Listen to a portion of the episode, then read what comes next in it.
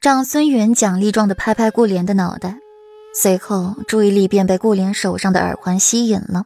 长孙允眸色一沉，伸手拿过耳环，放在手里仔细揣摩。这只耳环，江旭的耳朵上也有一只。昨夜长孙远起疑江旭的死不是那么简单，便夜袭京兆尹衙门的殓尸房，掀开白布。那只漂亮的耳环便被长孙允悉数收入眼底，可是只有一只。长孙允在殓尸房驻留许久，以求寻到一丝蛛丝马迹，可是还是一场空，什么都没有。只是那只耳环却被长孙允保留了下来，日日带在身边。今日却在顾莲这里发现了另一只。莲儿，你这只耳环很美。为何现下只是一只了？长孙允柔声询问。曾几何时，他也对一个女人说话这般轻柔过了。顾莲目光闪了闪，问这话何意？难道是要给我买新的？昨天弄丢了，听说江侧妃。顾莲欲言又止，江旭好歹也是他的侧妃。就那么死了，他居然还不为所动，未免太冷情些了。侧妃刚死就有心情来寻自己，长孙允就不怕落人口舌吗？他死了。长孙允看到顾莲提起江旭时，眼神有些不自然，像是很避讳这个问题，但又有些期待自己的回答。顾莲听到“死”字，有些不自然的撇过头，把玩着手指头。这举动看在长孙云眼中却是心虚，心虚什么？心虚他杀的江旭。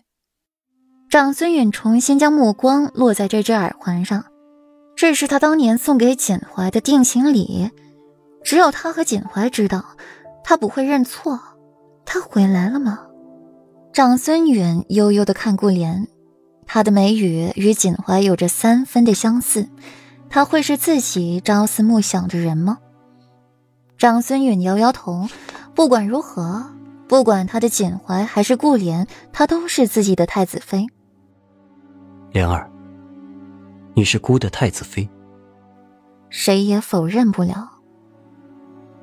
长孙允悠悠的看顾怜，他的眉宇与锦怀有着三分的相似。他会是自己朝思暮想的人吗？长孙允摇摇头，不管如何，不管他的简怀还是顾莲，他都是自己的太子妃，谁也否认不了。长孙允一把揽过顾莲，把她紧紧的抱在怀里。顾莲不明所以，但她却是喜欢这样的长孙允。一旁的丫鬟见此情景，忙有眼色的退下去，并关上门，给两人独处的空间。三小姐命可真好，得了齐国太子青睐。四小姐也不差，裴世子宠爱四小姐，不也是宠上了天？哎，我告诉你，你知道那日于兰盆会上，陈家小姐陈嫣然得奖的海棠花灯是谁做的吗？那可是裴世子亲手做来送给四小姐的。只是四小姐不解风情，转手送了别人，把裴世子那张脸气得黑的哟。我也听说了，不过裴世子好像只是脸黑，刻意没搭理四小姐几日。谁知道这才过了几天，又邀请四小姐出湖泛舟了。这张脸打的呀，哟，可真疼啊！小丫鬟聊裴世子的打脸日常，聊得欢快，气氛活跃的不得了。倚梅园这里却是低沉了几分，一位年轻妇人脸上含笑，柔声的安慰着顾飞：“好了，菲菲莫要再哭了，再哭脸上的妆可都要花了。”姨娘，顾阮她马上就要嫁给裴世子了，我怎么办呢？陈家公子。